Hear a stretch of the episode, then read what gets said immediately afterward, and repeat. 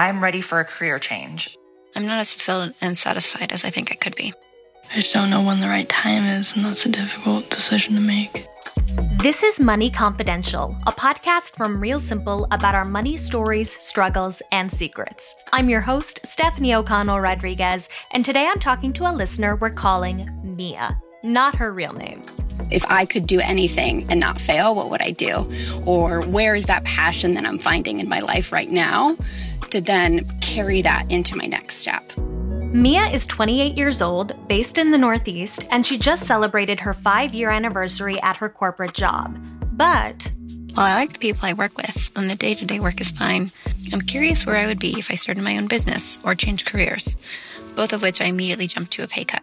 The idea of being your own boss, having unlimited potential for growth, and taking pride in what you build by pursuing small business ownership is a version of the American dream that nearly two thirds of Americans share, according to a 2019 survey. Mia is one of them. If you could have your dream career or dream business, what would that look like? So immediately my mind goes to being a goat farmer, which is hysterical because I think I crave that sort of simplicity. You have manual labor, but then you're also, you know, connecting in a different way with different people. Perhaps that means selling goat products like goat milk and all of that.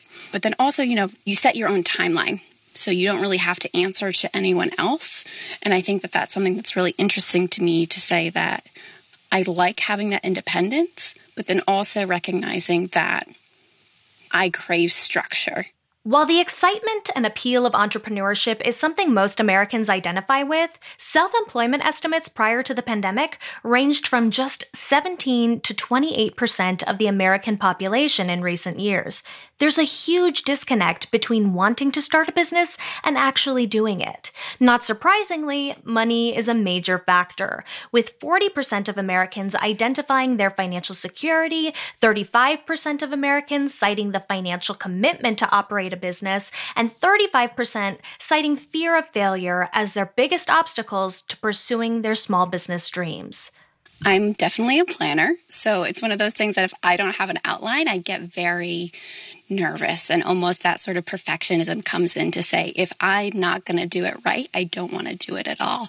So you kind of get that level of procrastination to say, well, you know, it's something that I'm really interested in, but I'm scared because I don't know if I will do it in the best way that I know that I can. And do you worry that that perfectionism or that fear of taking a financial risk might keep you from doing that thing you really want? I do. What it comes down to is that if I can continue to make the living that I have become accustomed to, or identify what sacrifices I would need to make, is that going to justify the change that I'd make? One thing I learned while talking to Mia is that her finances are actually in great shape. She's living below her means. She already has a six month emergency savings fund. She's done a great job investing for retirement in her employer 401k plan, and she's on the advancement track at work. But there's something challenging about walking away from that kind of financial security and the peace of mind that comes with a linear and clear career path, especially at a time like this when there's so much uncertainty and insecurity in the world around around us. Even in the best of times, how do you know when you're ready to take a risk? And what does having enough money to walk away from the security and validation you know to pursue what you don't know even look like? What would it look like or feel like if part of your financial security went away, but you were living more in alignment with what you want to be doing? Yeah, it's really interesting because I can picture who that person is. And that person is definitely like living their most authentic self and living that life that has that balance of, you know, getting that sort of work life balance, but then also feeling fueled and passionate by the work that you're doing. What's so interesting is like, is if in my own business, what would I say is the measure of success? Like, is it a financial goal? Is it you know a social goal where where do i want to put that sense of structure and that recognition pathway to say you know if i hit this much in income or sales or what have you then you know will i be happy i don't know that's really not where i think i need to have that sort of sense of happiness but it is so easy for money to have that as a source of measurement. Even if we intellectually know that money isn't an accurate way to measure our success, it makes sense that we have trouble making that separation in practice. Money isn't everything, but it's something. It's tangible. We can point to it, we can track it, we can measure it in a way that we can't measure so much else, like fulfillment and purpose. But if we get too stuck on using money as a metric for success, risking our money can also start to feel like risking our success, our source of validation, and potentially even our identity, which might keep us from pursuing the things we really want. I want to ask if you've spent any time oh, or money investing in even a small iteration of your business idea. Not money. Um, I would say I have started to attend some workshops to just kind of see some what has worked for other people to see, you know, if they can do it, why not me? I think for me, a lot of it is like I have so much that I think I want to do. It's like, what do I choose first? And what do you worry about if if you do take that leap? Probably that I won't succeed. And what does that mean? Failure is hard. Does failure look like something to you when you use that word? It's so interesting because I think that it's a lot about other people. When really, like, I want to do something for myself. And knowing that is like so, so bizarre to really be like, how do I not let the opinions or feedback of others really change what I'm doing. Like if I do something for me, I'm doing it for me and no one else. Is there anything financially that would make you feel that way? That you can do whatever you can set your mind to? If I didn't have to worry about money, I think that that's a big one. What amount of money would make you feel that way? Or, or, or what, what does that actually look like in dollars and cents to not worry about money? To me, like, seems like it has to be like a six figure number like 100K. I want to have an emergency fund for my business. I want to be able to, you know, if I want to bring on other employees, how do I provide for them as well? So it's wanting to feel like I can still contribute to my current lifestyle and my partner to say, like, I'm not putting a financial burden on you because I'm doing something quote unquote so risky. So, mm. but I'm the one who's identifying it as risky. It also feels like you need to see how the full financial picture is going to come together before you feel like you're ready to take the risk. Yeah. I think that's it. Like to set that up and know that I can see a way out potentially. If it doesn't work in the way that I've envisioned it, where do I pivot? And to accept that I can learn from those and recognize that I don't have to do everything perfectly, but I still aspire to do those sorts of things. Well, your perfectionism has in so many ways served you, right? It's it's been this tool that's allowed you to succeed in your career this far and in your financial life this far and maybe even positioned you to take this kind of risk.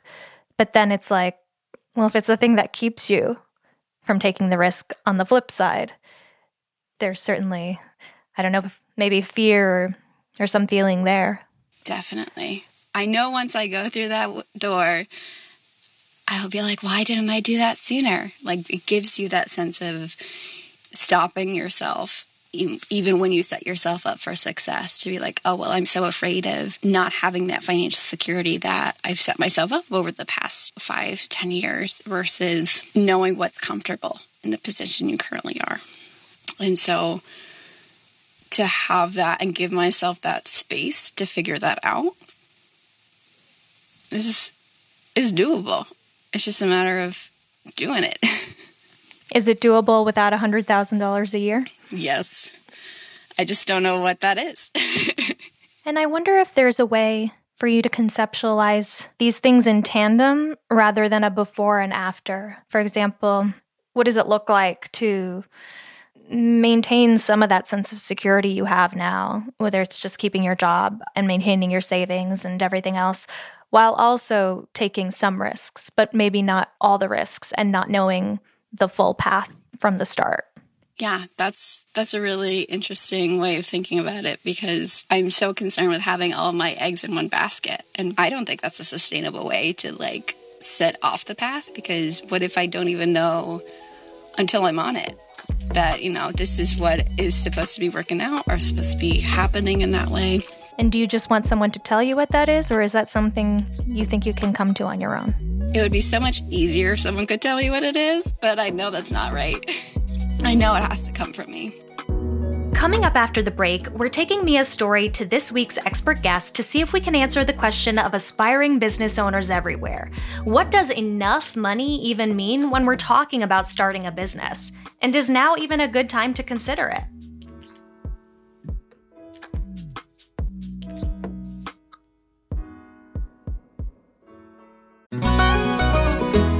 Hey everyone, I'm Sid Evans, editor in chief of Southern Living and host of Biscuits and Jam. Since 2020, I've been interviewing musicians, chefs, authors, and other Southern icons about their family traditions, their faith, their favorite meals, and of course, what it means to be Southern. And I'm excited to announce season five of our award winning podcast. Join me every Tuesday for new conversations with some of the most interesting and influential Southerners around. Be sure to follow Biscuits and Jam wherever you get your podcasts. You can also find us online at southernliving.com slash biscuits and jam.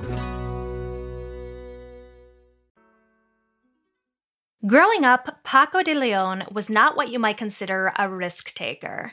I grew up in an immigrant household, and my parents they came to the states when they were relatively young. I kind of stumbled into finance because the practical immigrant thing. I was like, if I like choose music or art school, I think my parents are probably going to be bummed if I can't, you know, get a job and do something practical. So that was one of the seeds that was always planted where like you can never or you can't expect to earn money from being artistic.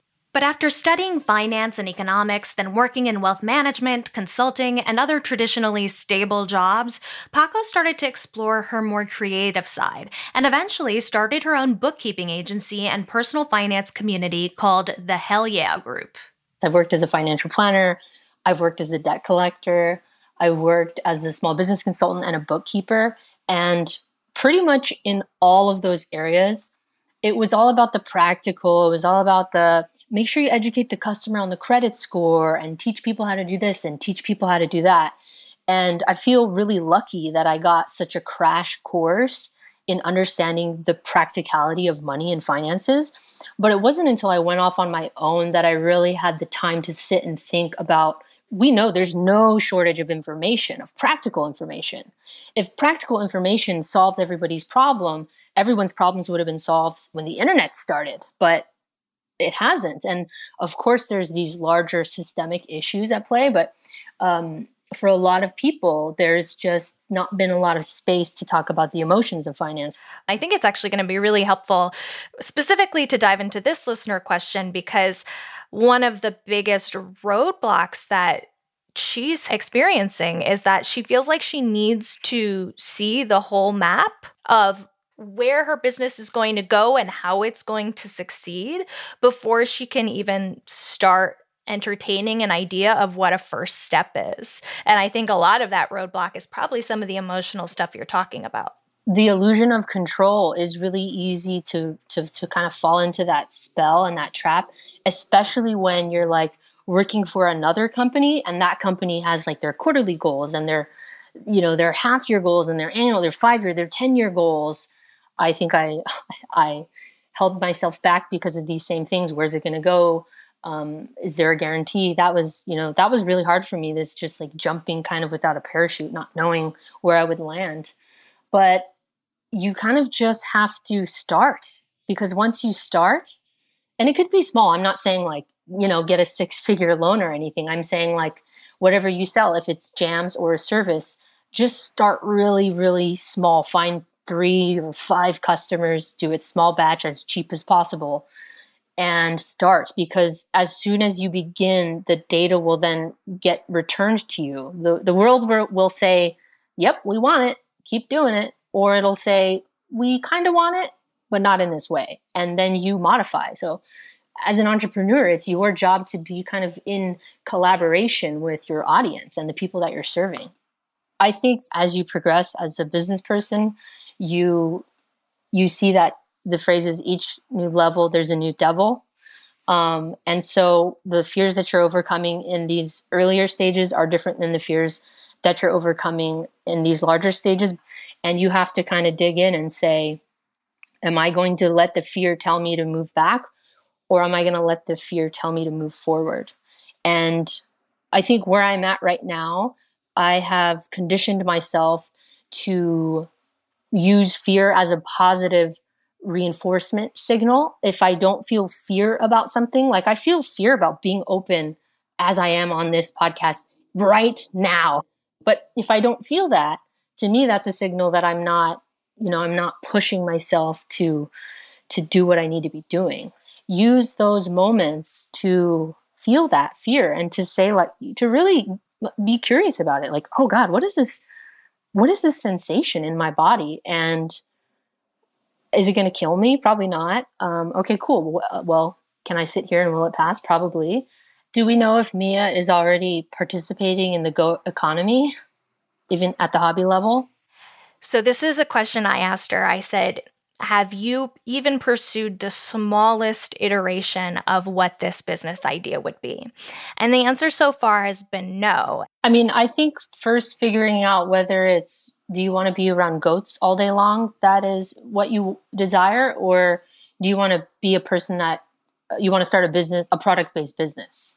because those are two very different things. And the answer is really easy if you want to be around goats all day long. Um, you know, get into goats, hang out with them, volunteer at a farm. I think if you want to build a product based business, I would just start to look at what it would cost to start manufacturing those products. Like, who would your suppliers be? What are the options that you have um, in terms of suppliers? Um, like, how many bars of soap would you have to manufacture on the smallest run and what does that cost what would packaging cost um, would you be handling i mean thinking about the logistics it, it would probably be quote unquote cheaper for you to handle all of the uh, shipping but then also look into that services where you can store the product and then ship it out and kind of start to look at what it costs in terms of like, okay, well, hey, I just want to have a farmers market booth uh, every Saturday and Sunday. We can you can hop around to different farmers markets,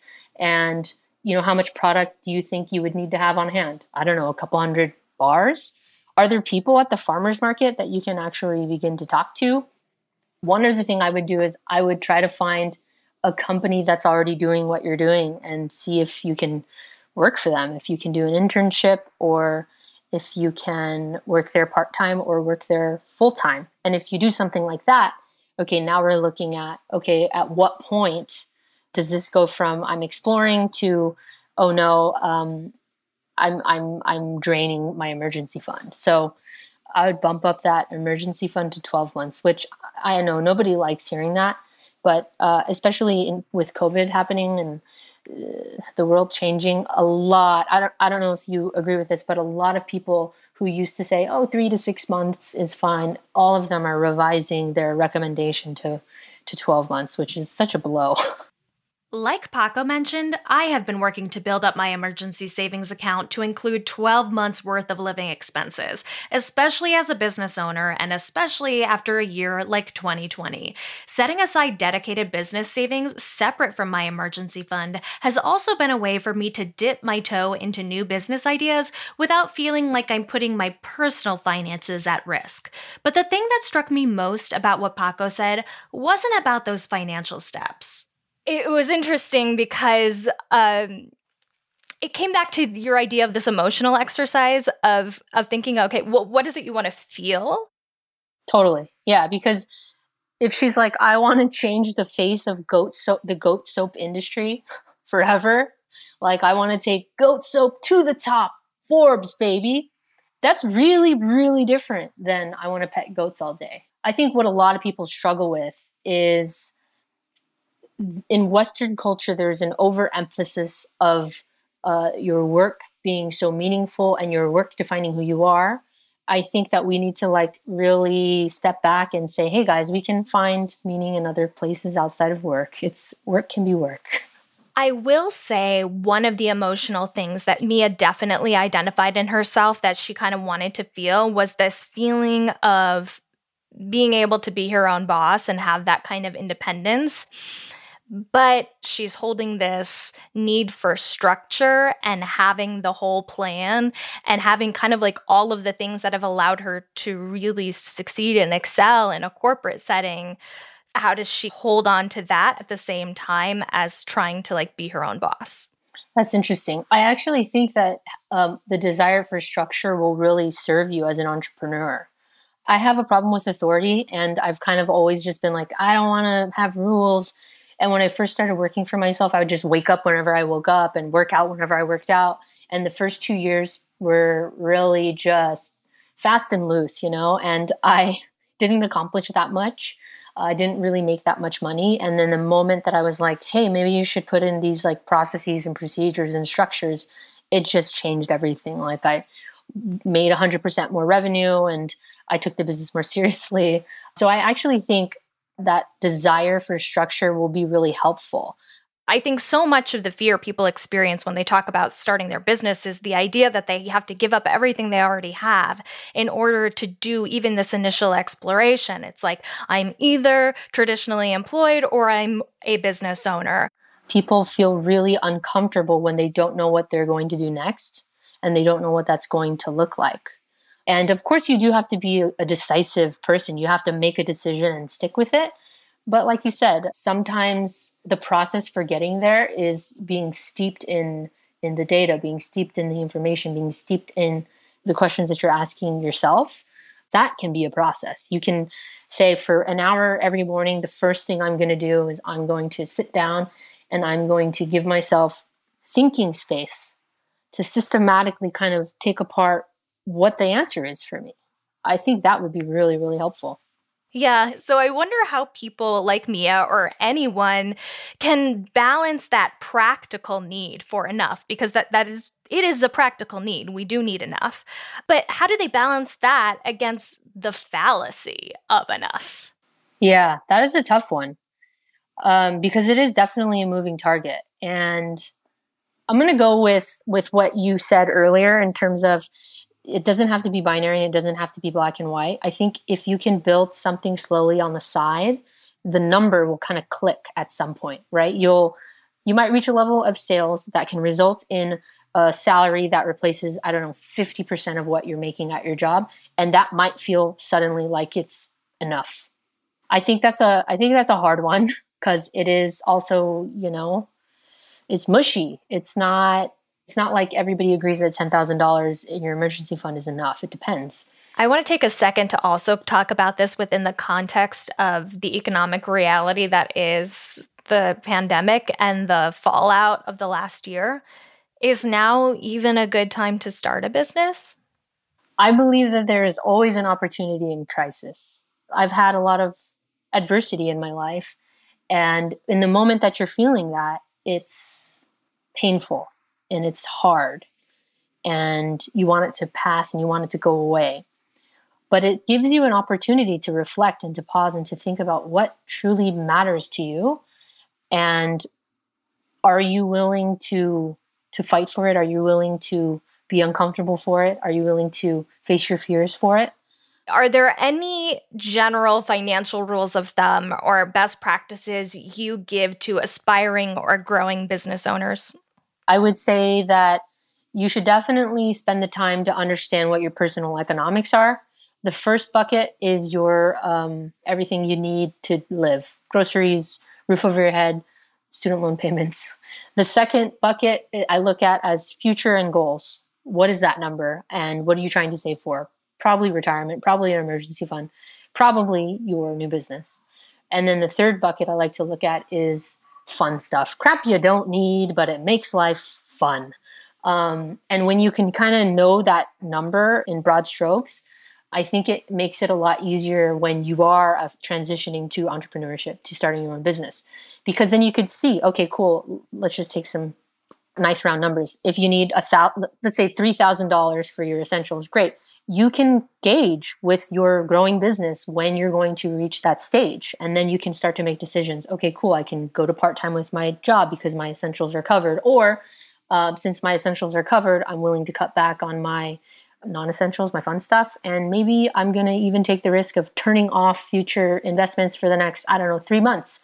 And I'm just going to go for it and see what happens. So looking at your finances in these broad strokes in these three buckets, I think helps people. It's a lot easier to digest um, of course, I think everybody needs an emergency fund. I don't think I need to say it. I think our collective experience of what is happening to us right now says everything that needs to be said about that. And what financial questions should people who currently work for someone else and want to start working for themselves be asking? I mean, I definitely think they should be asking um, the thing that you want to sell to other people, do they really want it? Or do you just want to make it? If I just want to make vegan artisanal cat sweaters, like sweaters for cats to wear that are vegan, if I want to make that, do cats and cat owners really want to buy that? I'm not sure. They don't have to just want it, they have to be willing to pay for it. So if you are thinking about starting a business, I would say try to find some customers. It'll probably be your mom and your cousin and somebody else. But uh, if you can get people outside of your circle who know you interested, like if your mom or your cousin starts telling their friends and they tell other people's friends, then that is that's the data. That's the audience saying we want this. We want this to exist. Um, so you can you know there's really low cost low pressure low tech ways to get feedback on your idea. Right. You don't need to go build the whole cat sweater factory and like invest $300,000 in supplies, labor, materials before you test the idea and see if there's actually a customer base out there. Exactly. So, is now a bad time to start a business for Mia or for anyone? In Paco's words, there is always opportunity, even in times of crisis. You can start with the financial fundamentals, save up 6 to 12 months of living expenses in emergency savings, and calculate your essential cost of living so that you can make more informed decisions about what enough savings or enough income from your entrepreneurial ventures actually looks like. Starting a business does not have to mean making a major upfront investment. It doesn't even have to mean quitting your current job job or leaving behind the safety and security of a steady paycheck. It can mean finding someone who's already doing what you're doing and seeing if you can work or even volunteer for them. It can mean testing out your ideas on the smallest scale to see if there are people out there who want and are willing to pay for what you're offering.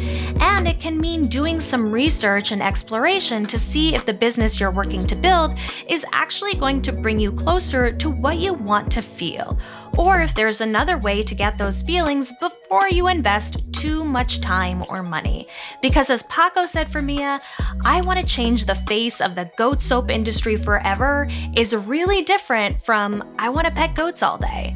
And digging into what it is you're really trying to feel and work toward will tell you a lot more about what you need to do financially to get there. This has been Money Confidential from Real Simple. If you've been thinking about pursuing a dream you've had for a while, like Mia, send me an email at money.confidential at realsimple.com. You can also leave us a voicemail at 929 352 4106. Money Confidential is produced by Mickey O'Connor, Heather Morgan Shott, and me, Stephanie O'Connell Rodriguez. Thanks to our production team at Pod People Rachel King, Matt Sav, Danielle Roth, Chris Browning, and Trey Boudi. If you like what you hear, please consider leaving us a review on Apple Podcasts or telling your friends about Money Confidential.